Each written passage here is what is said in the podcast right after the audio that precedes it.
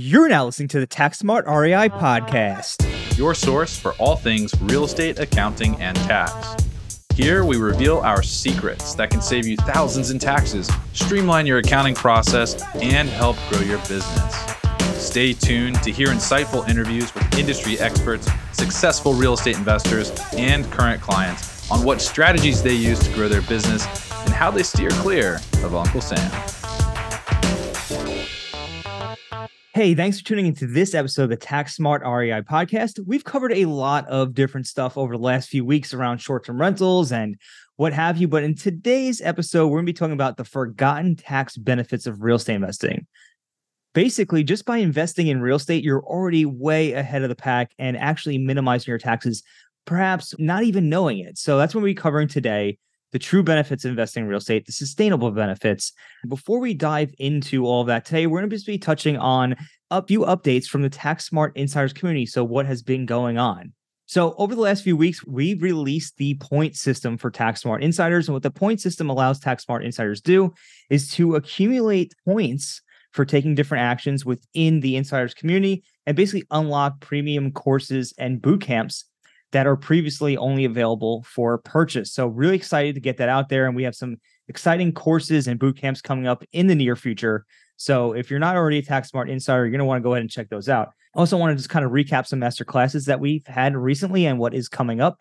Last week, we had Trent Hawthorne of Rabu join us in the Tax Smart Insiders community for a master class covering key short-term rental metrics that you need to know, including RevPAN, RevPAR, a lot of other good stuff, as well as a walkthrough of Rabu on how you can use that system to identify short-term rentals that you might want to invest in. And this week we have Bill Exeter, the godfather of the 1031 exchange, joining us for a masterclass on unraveling the mysteries of 1031 exchanges. And there will be a live Q&A segment. So you're not going to want to miss that. If you're not already a tax smart insider, you can start your free trial and get the short-term rental task course for free by visiting www.taxsmartinvestors.com slash free STR course. Again, that's www.taxsmartinvestors.com slash free STR course, and you'll get the STR course for free, as well as a trial to the insiders community where you can get access to the master classes that I just mentioned. Without further ado, we're going to dive right into today's episode. All right, so Brandon, I know over the last few weeks we went through a lot of different short-term rental content. We had a few guests on to talk about the short-term rental market. What's kind of your feel for the short-term rental uh, space right now? uh, you know, so so back in 2020, uh, we wrote a 30 plus page ebook on qualifying as a real estate professional. And you can find that on our website if you go to therealestatecpa.com and click on resources. We wrote that because there was just a lot of misinformation about real estate professional status being pushed out there.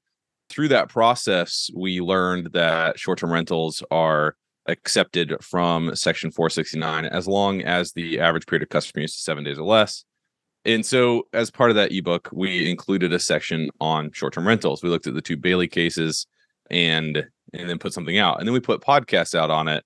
we started talking about it, and then not not to say that we like started this.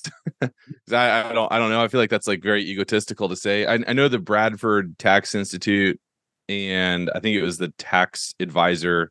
They had a couple articles on this out there previously but I've I've never really seen the short term rental like you know quote unquote loophole marketed as heavily as it is until, until we put all that content out. Right. So um anyway, I, I just think that the short term rental loophole is great. It, it really is. It's an amazing way for people to buy real estate and immediately utilize tax losses against their W 2 income because you don't have to qualify as a real estate professional. You don't have to spend more time in real estate than you do anywhere else. So, because you don't have that limitation, you can just buy short term rentals, run them like a business. As long as you materially participate, you can cost segregate it, bonus depreciate it, use the tax losses to offset W 2 income. The problem is it's just overblown.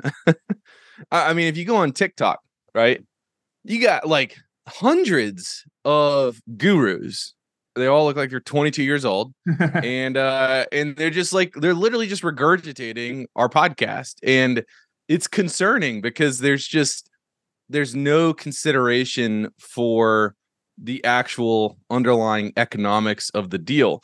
And so what happens is when you have all of these people just regurgitate something that they don't fully understand and they don't fully understand how material participation works, what hours count and don't count, how to defend yourself in an audit, then one, you subject all these people to undue risk, but two, they're letting the tax tail wag the dog. So all these people that watch these TikToks that have never heard of this before, that don't listen to our stuff, they go out there and they buy these short-term rentals and they they sink. Like if you go on Facebook right now, there's a lot of these Airbnb groups. And if you go and you start poking around, you will find there are a lot of people complaining that their short-term rentals are not being booked right now. So they bought in the last 2 years and all of a sudden their short-term rentals are no longer being booked. So when they first listed them on Airbnb and VRBO, they get the uh, initial boost that the algorithm gives you to show your short-term rental, you know, in front of everybody. But then after that, it drops off, right? And the problem is they overpaid uh, for the property. They are paying a very high interest rate. Yeah, they got the tax benefit. That's what got them all excited about this. But now they're realizing, crap, I have to run a business and this is hard. Running running a short-term rental business is not for the faint of heart. I have a short-term rental and uh, and I feel like I can say that. In 2021 and 2022, it was extremely easy to rent my short-term rental fully. 2023, I had to work a little bit more. And what I'm learning is 2023 is a more normalized look and feel. And so now I'm sitting here going, man, I'm gonna have to work a little bit every single year to get this short-term rental booked out. Now it's still a great return on investment, but it wouldn't be a great return on investment. First off, if I bought it today, the same property, if I bought it today, it would not be a good ROI. So I'm I'm lucky, I guess, in the timing that I bought this thing. But it's work. And I was explaining on our last podcast that if I could bunch all of the time into like a Friday afternoon, I would buy 10 more of these things, but I can't do that. That's not how running a hospitality business works. You have to be ready to answer your cell phone at 10:30 at night and that's not very fun or exciting. So I, I just think that people watch these TikToks, they they get these brilliant tax ideas, right? And they go and they get all excited about buying short-term rental and they go, you know what, I can overpay for it because I'm gonna get this big tax benefit. And man, that's just terrible. That's just a terrible, it's terrible advice. It's terrible position to put yourself in. And I, I wish people would stop promoting this without having all the facts and without really understanding how to talk about it, right? I mean, we talk about the benefits, but we also talk about all the risks and we talk about all the work that you're going to have to do. And when you look on these like 60 second YouTube shorts and stuff yeah. like that, there's this big guy on Instagram that does these reels all the time. And he's just like, here's how W 2 owners can get a $100,000 tax savings today. And then he, like, you know, in 30 seconds, the video's done. And it's like, geez, dude, that's yeah, you're going to have 30,000 people watch that video. 200 of them are going to take action. 15 of them are actually going to buy something. And then two years later, they're going to be up the creek without a paddle because they overpaid for a short term rental just for this little tax benefit that, frankly, you don't even understand how to talk about it. You don't even right. understand the ins and the outs of it. And it's crazy. It's crazy, man. But the reason that this is happening, it's very easy to sell $100,000 in tax savings. Right. If I say $100,000 in tax savings, everybody's ears perk up. Everybody. Because everybody hates paying taxes. I don't care how pro or, you know, you are paying taxes or whatever. I get it. Right. Some people are like, I love paying taxes because I get all these services. Great. Still, when somebody says, Hey, I can save you $100,000 in taxes, people's ears perk up. It's very easy to sell this type of strategy. It's also very easy to pull the wool over people's eyes. Yeah. And uh, when we found this strategy back in 2020 and then also saw that it wasn't really being talked about we were like hey we should we should talk about this. We should bring this to the landlord community at large. And we did. And then we started saying but here are all the risks. Here's how hard it is to actually do. And then i went and bought a short-term rental because i was like i want to see if what we're saying is true in terms of how hard it is and the risks. And then talk about that too. So i've talked about my experience and we've had a lot of people on talking about their experiences too. And this isn't to say that you can't crush it in short term rentals. You absolutely can. But I think that the people that absolutely crush it in short term rentals, they're running an actual business. They're not doing it part time, right? Like I am probably personally leaving 20 to 30% on the table at my short term rental because I'm not prioritizing it. Like I'm still doing it, it's still getting a good ROI, but I'm not maximizing it. And so there are people that are crushing it that will show you their numbers and talk about how amazing it is. But the reality is, is that they are running it like a business, they're treating it like a business. And that's very hard to do, especially if you have a full time job, especially if you have a spouse, and especially if you have kids. Like that's something I've been thinking about a lot recently. It's like, I, you know, yeah, I'd buy 10 more of these things in theory, but not if it takes me away from, you know, Saturdays and Sundays with my kids. And this short term rental has every once in a while, you know? And so don't get me wrong, the tax benefit's amazing, but I don't think that the cons are talked about enough. And I think that there are a lot of people who have no idea what they're talking about when they're promoting this stuff. I mean, I'll, I'll, you can just go on Instagram, go on TikTok, go on Twitter, and just look at what people are talking about. Then come listen to our stuff, and you'll probably realize they're just taking it from our stuff and they're just regurgitating it. And they really have no clue what they're talking about. And that's just very dangerous, I think. But they get a ton of reach for what it's worth. They are great marketers. They get a ton of reach. But like I said, everybody loves to hear about how to save $100,000 in taxes. Yeah, absolutely. So short-term rentals uh, definitely it can help you save taxes, but like Brandon just mentioned, it's work, it's a business, it's a job. It takes your time and energy. So if you're going to be entering into a market like that, you have to understand that you're getting yourself into an active business. It's not going to be passive. And I know a lot of people out there want it to be passive. They want to try to minimize the amount of work that it takes, and it's just it's not as easy as it may sound on those 30 second TikTok clips. It becomes the primary driver for people, right? You get some FOMO. Like right now, if you listened to one of those Instagrams or TikToks right now, and this was the first time that you heard about it, what are you going to feel? You're going to go, crap, I have to get this done by the end of the year. Right. So now you're putting this unneeded pressure on yourself to buy a short term rental by the end of 2023. So you've got what, four months to do that September, October, November. Yeah, four months to do that. And you're going to, as a result, make emotional purchasing decisions, which is going to lead to suboptimal performance, investment performance, all because you have this feeling of missing out on this tax benefit. And that is the most disturbing piece to this entire trend. You know, you, you should not be, you're going to be the person that's buying in the bad location that's buying the suboptimal STR that people don't want to rent. And you're going to be the one that ends up on that Facebook group asking, why is my short term rental not renting? I mean, and I'm not saying like you listener, you, because you listen to our podcast. So you know not to do this. But there's so many people out there. Like, seriously, go look at those Facebook groups. It's insane how many people are basically just buying these short term rentals for tax benefits and then later realizing I'm not going to make any money on this deal. And this it's not sustainable. It's not sustainable yeah. for them. And the same thing with the real estate professional status, which we've talked about here on the show. Before the short term rental loophole was popularized, people would do anything to achieve the real estate professional status. And we know, if you've been listening to this show, that obtaining the real estate professional status isn't a cakewalk either. You'd be spending more than half your total working time in real estate. And for a lot of people, if you have a full time job, that's just not obtainable. But like Brandon said, we get it. Look, you get your tax return, you look at the amount of money you're making, you look at the amount of tax you're paying, and it could be jarring sometimes. You'd be like, wow, that's crazy. Right. And so when you hear about these strategies like the real estate professional status or the short term rental loophole and how it can help you reduce those taxes, it is enticing, it is compelling, it is tempting.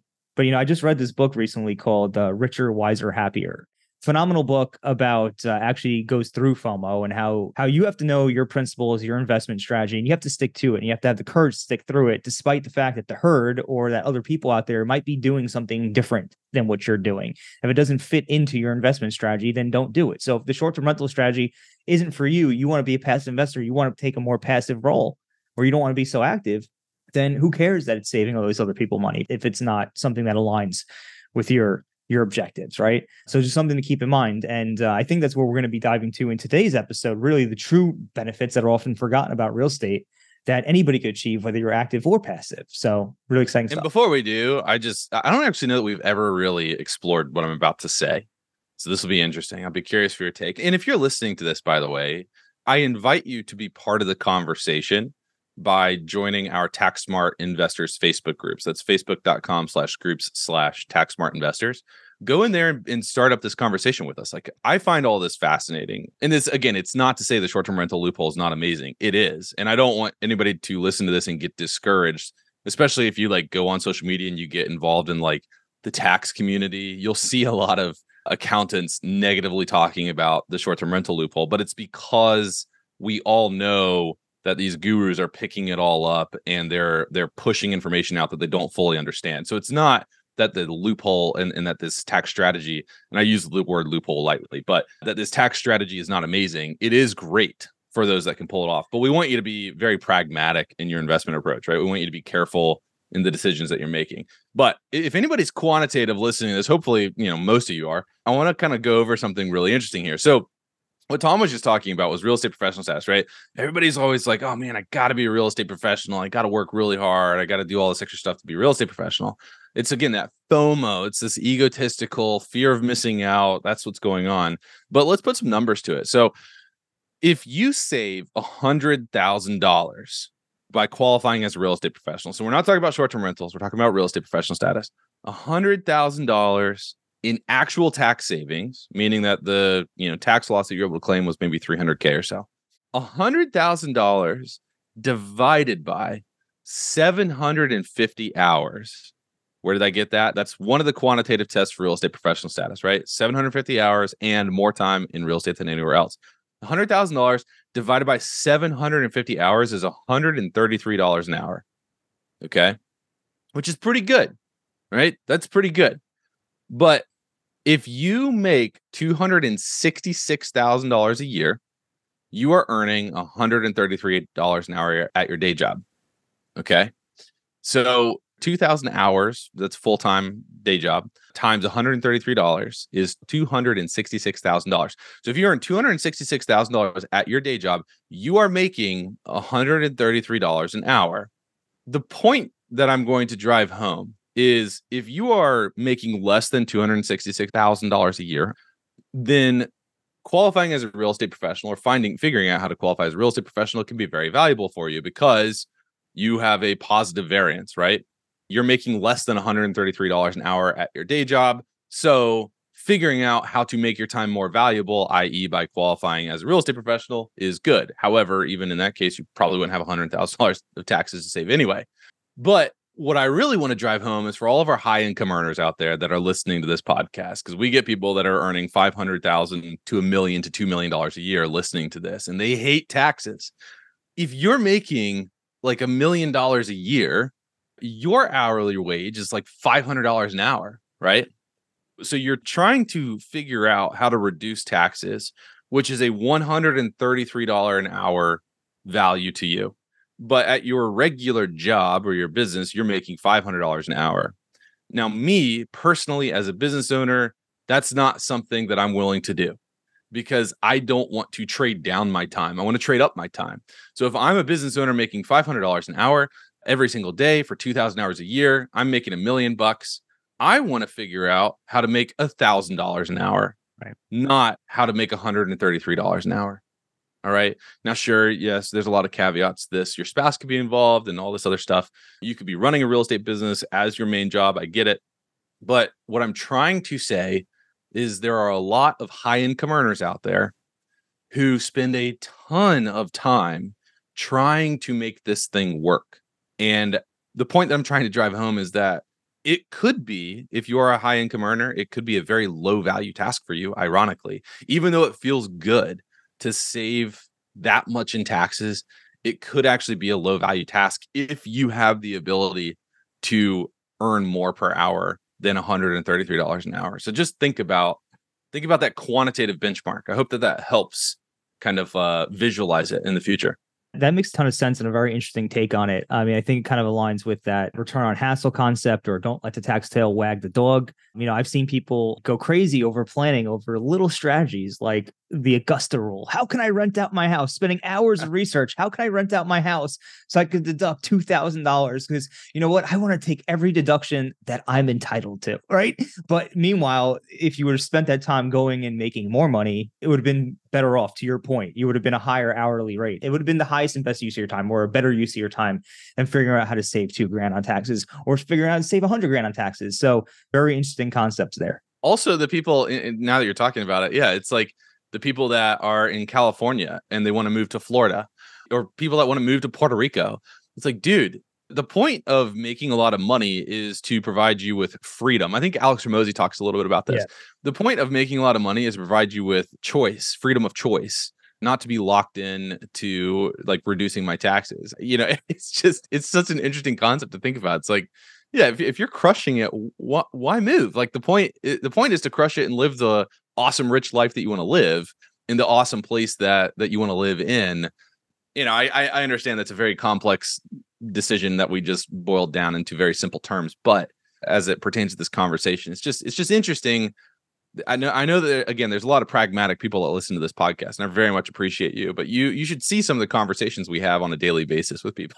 It's just like like why are we doing this? Just y- y- go and spend 20 hours a week trying to figure out how to earn a million dollars a year. It's like you've got the skills and the network and all the stuff you can do it but we're we're focused on saving 5000 bucks in taxes it's crazy yeah, just not worth it. So again, like before we move into this next segment, just to recap, like look, if the short-term rental loophole works for you, fits into your investment strategy, and it works great. Same thing, the real estate professional status. If your facts and circumstances align, um, you should absolutely be taking advantage of those strategies. But if you're going to be stretching it, if you're going to be changing your lifestyle and chasing after it, may not be the best option for you. So just something to think about. But really, what we wanted to go through today is you know the forgotten tax benefits of real estate, the benefits that you know really anybody could have, whether you're on the active side of the business or the passive side and uh, there's a few of them and they're big. If it, to me these are the sustainable benefits of investing in real estate. If you do this over the long term you're going to win in my opinion.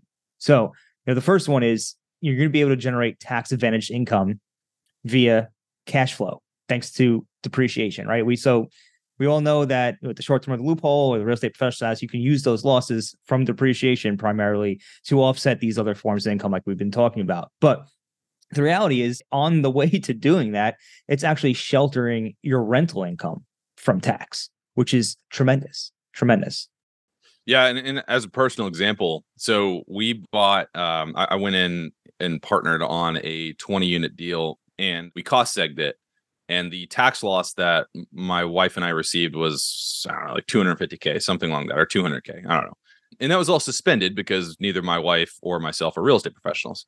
So I've got this big tax loss sitting on my books now, but I have my other rentals, including my short term rental, that generate positive cash flow. Well, I estimate that I've got at least like five or so years of cash flow that I can receive without paying tax on, thanks to this tax loss that's sitting on my books.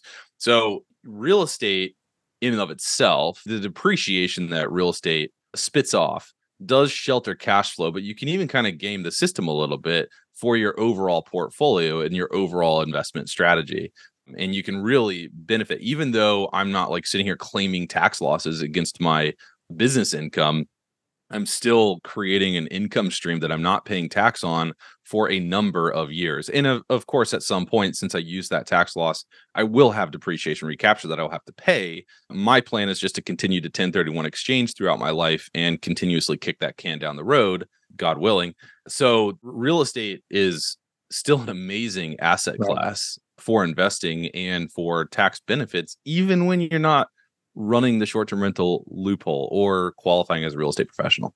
Right, right. And you know, this works well if you're investing in syndicates and funds. So even if you don't own rental properties directly, if you do this in syndicates and funds, you're still taking advantage of the depreciation. You're still sheltering your rental income or the passive income generated by these syndications from tax throughout the life of the deal. And like Brandon said, when you sell, there's ways to mitigate it, 1031 exchanges and all this good stuff. We'll get into I think we'll touch on that a little bit more. But so what you want to do is you want to look at it like this. You want to take your earned income, the earned income you're generating, and you want to pour it into the passive sources or these tax advantage sources like rental real estate, like these other passive activities that you can maybe invest in, right? And that's how you're going to eventually lower your effective tax rate. So to give you an example of what this might look like, because when you lower your effective tax rate, you're effectively lowering your taxes if you really think about it, at least relative to the income that you're earning. All right. So have a little fancy calculator out here right now. Let's just say you're making $350,000. You're married, filing joint. You're making 350K for the year, right? Your effective tax rate, and you live in New York, just for the sake of this example, um, your effective tax rate will be 28.77%. All right. And you're going to pay around $100,000 in taxes. Okay. But let's just say you make $50,000. You're able to pour some of this money into these passive buckets. And you're able to make $50,000 of income. Okay and you're able to shelter it with real estate, but with uh, depreciation and not pay tax on it, at least today, right? Now you're going to have four hundred thousand dollars of income, but you're still going to be paying the same tax rate, right? So we're going to go ahead and see what your effective tax rate would be here. So again, you're still paying the same hundred thousand dollars of taxes, and now you have four hundred thousand dollars in income, and now your effective tax rate drops to twenty five percent, right?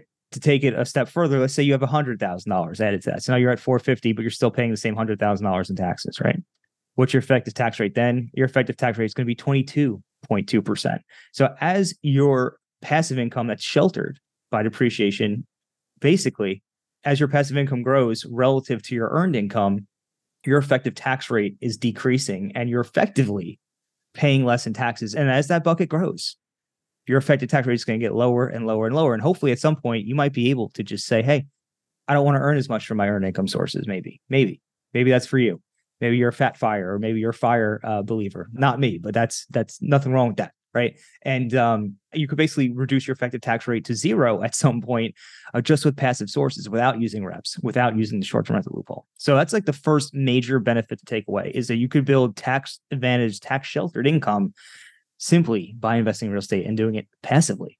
So and as as your portfolio grows and if rates decrease in the future there's a lot of people that are like oh when rates decrease in the future and I don't know. I'm I follow a few real estate analysts and I'm not smart enough to predict rates, but I just don't believe hope is a strategy.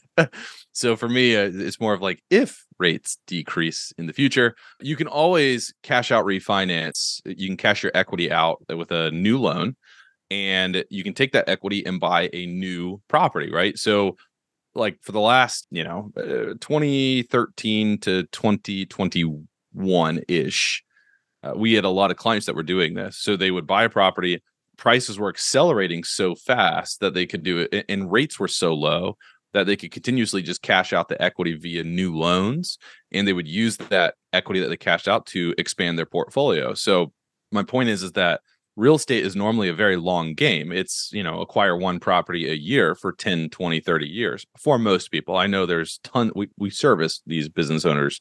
I call them business owners that you know buy 10 15 20 of these a month or they buy 30 40 50 100 unit apartment complexes those guys are in a different ballpark right? For most of us it's let's buy one or two properties a year for 10 to 20 years and at the end of this time horizon we'll have a very large portfolio that will be spitting off cash. Some of that properties will be paid off uh, will be you know we'll have a lot of flexibility. But in low rate environments and when prices are increasing as rapidly as they were over the last 10 years you can really accelerate that. You can go from buying one a year to three or four a year, and you can realize your wealth building goals a lot faster simply by cashing out the equity. And why am I mentioning this? Well, for two reasons. One, because I think it's a really cool strategy to accelerate wealth. I don't know how much that's actually going to play going forward with the rates being as high as they are the other reason I mentioned this is the BRRRR strategy buy, rehab, refinance, rent, repeat, whatever it is. Um, that's like one of the best, most tax advantageous strategies out there that doesn't get any love from tax community because it's a boring tax strategy. But the reality is, is that when you pull that equity out of the property, you're not paying tax on it. It's not a taxable event. Getting a new loan is not a taxable event. So I can cash equity out of my property, not pay tax on it, which means that I can retain the full value of that equity and roll it into the next property. It just gives me a lot more purchasing power as I build my portfolio. Yeah, absolutely. Another big piece of owning real estate. And look, as you're looking at this over the long term, your property is likely going to appreciate. And this is one way to tap into that equity. Make sure you're getting a return on your, it's actually called return on equity, making sure the equity is not sitting idle on the property and you're continuing to build your wealth, right? So look at it over the long term. Zoom out, look over the long term. You're building tax advantage income. You're able to tap into the equity to continue to build your portfolio. And then it comes eventually you're gonna have to exit, right? At some point, you're gonna have to exit one way or another.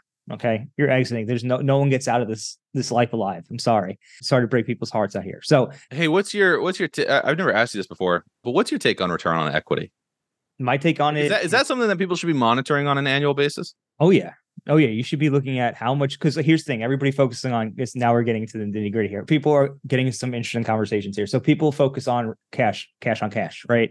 Cash on cash is the amount of income you're generating relative to the amount of cash you invested, and that's all well and good. But the thing is, between principal pay down, so when you're paying down your loan, um, every you're chipping with that principal, and market appreciation, whether it's just natural market appreciation or you force appreciation through rehabbing your property, you're increasing your equity. So now you have equity it's sitting in a property and it might be sitting idle right? And what I mean by idle is you might have a hundred grand of equity in your property that's not earning a return. So your return, your cash on cash might actually be going up because your rents might be going up greater than your expenses. So you might be actually increasing your cash on cash return as it relates to your original cash investment. But your return equity is probably going down. So you want to optimize your return on equity. The way you can optimize your return on equity is you can either sell your property, right? There's nothing wrong with selling a property, cashing in, and moving on to the next one, hopefully via 1031 exchange or some other tax advantage strategy. Or you can do a cash out refinance, like Brandon was talking about, and basically tap into the equity and put that equity to work for you. Hmm. So it's if you want to optimize your wealth, you really want to look at it, you have to look at return on equity, something you should probably be looking at on an annual basis and make that decision. Should I be looking to, to move off of this property, perhaps sell it, or should I be perhaps looking at a strategic cash out refinance uh, to take that equity and go reinvest it into another investment, presumably a rental property, but perhaps you have other opportunities, uh, whatever Yeah. the case is. First of all, I agree. I think that looking at your return on equity on an ongoing basis is really important uh, because for me, it's just constantly optimizing the investable cash that we have.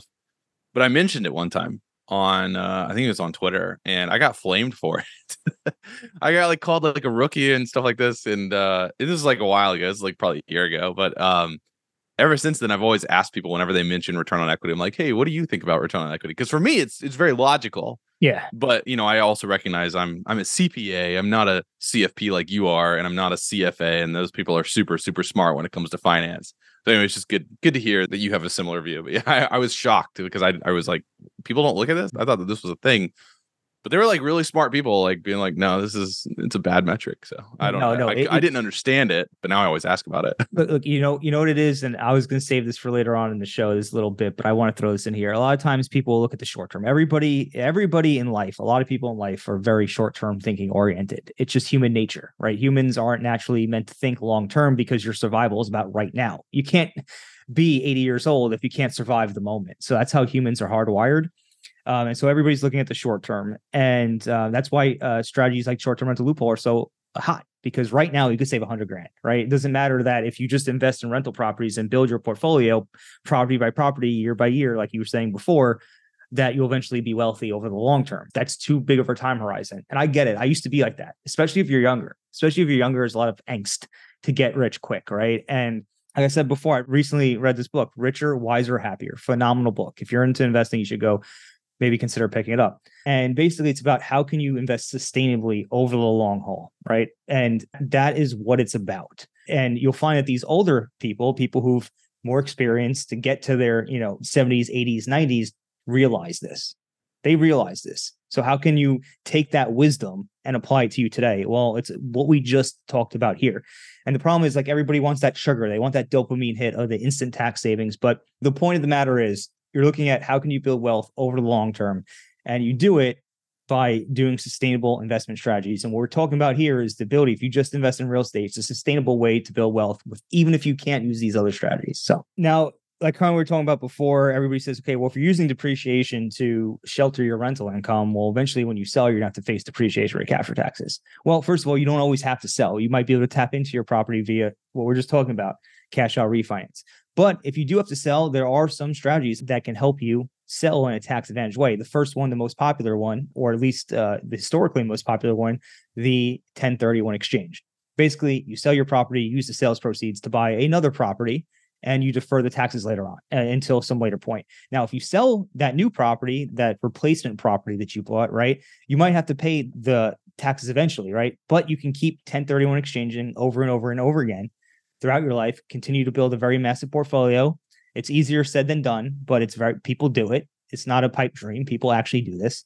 And then when you pass away, you can pass it on to your heirs at a stepped up basis, basically eliminating the capital gains that you would have paid throughout your lifetime. And there's all types of fancy stuff with trust if you're really up there in, in high net worth. But in a nutshell, it's kind of how uh, most people are going to be able to take advantage of this and really pay no tax on their properties if you follow that 1031 and then stepped up basis. And then there's other strategies like the lazy 1031 exchange and 721 exchanges, which we talked about a week or two ago here on the show. But there's ways to exit real estate in a tax advantage way. So again, over the long haul, real estate's a great way to build sustainable long-term wealth. Yeah, and every once in a while we see people say like, yeah, but like a 1031 exchanging forever and ever is not viable. Something along those lines. You know, it's Yeah. just like, yeah, like all that sounds great, but like it's just not going to happen. It's not realistic. But we have clients that are kind of towards the end of their investing journey, and that's exactly what they've done over decades. So it is totally realistic. Like once you put money into real estate, you don't have to take it out in a taxable exchange. Like if you need to take money out, you can refinance, like we were kind of saying. Uh, so a lot of people will do this 1031 exchange, or they will run a lazy man's 1031 exchange, like Tom was just kind of talking about, where you just sell the property and in the same calendar year you buy the new property and cost segregate it and bonus depreciate it. Uh, it's effectively the same thing as a 1031 exchange without all the hurdles, although it does get a little tricky because it has to be in the same calendar year. But great way to kick the can down the road and never really have to pay taxes on the appreciation that is built into that property. Yeah, no, it's phenomenal. Real estate's really a phenomenal asset class. And if you look at the long term stuff and you just take your eye off of short term rentals for a second, you take your eyes off the real estate professional status, you can realize that over the long term, it can really be a really good tool to build tax efficient wealth over the long haul. So, having said that, if you are looking to put together a tax plan, you are looking to see how you can minimize taxes, you want to see if which strategies make the most sense for you, your goals, what you have going on in your life, your lifestyle um, we are taking on clients. We are happy to help. So we do tax planning day in and day out. A lot of clients helped a lot of clients save a lot of money. And more importantly, in some cases, prevent them from making critical mistakes or investing in the wrong assets for them. So if you're interested in learning more about how that works, we'd love to learn more about your situation, see how we can help. You could do so by going to www.therealestatecpa.com.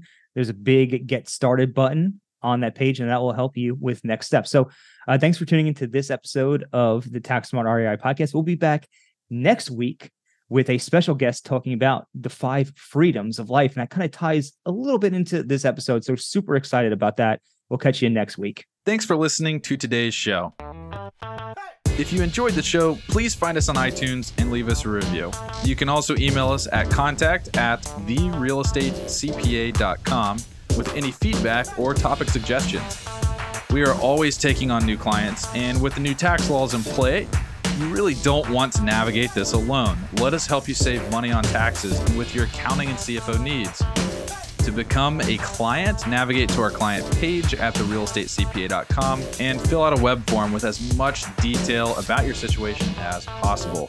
Thanks so much for listening. Have a great rest of your week.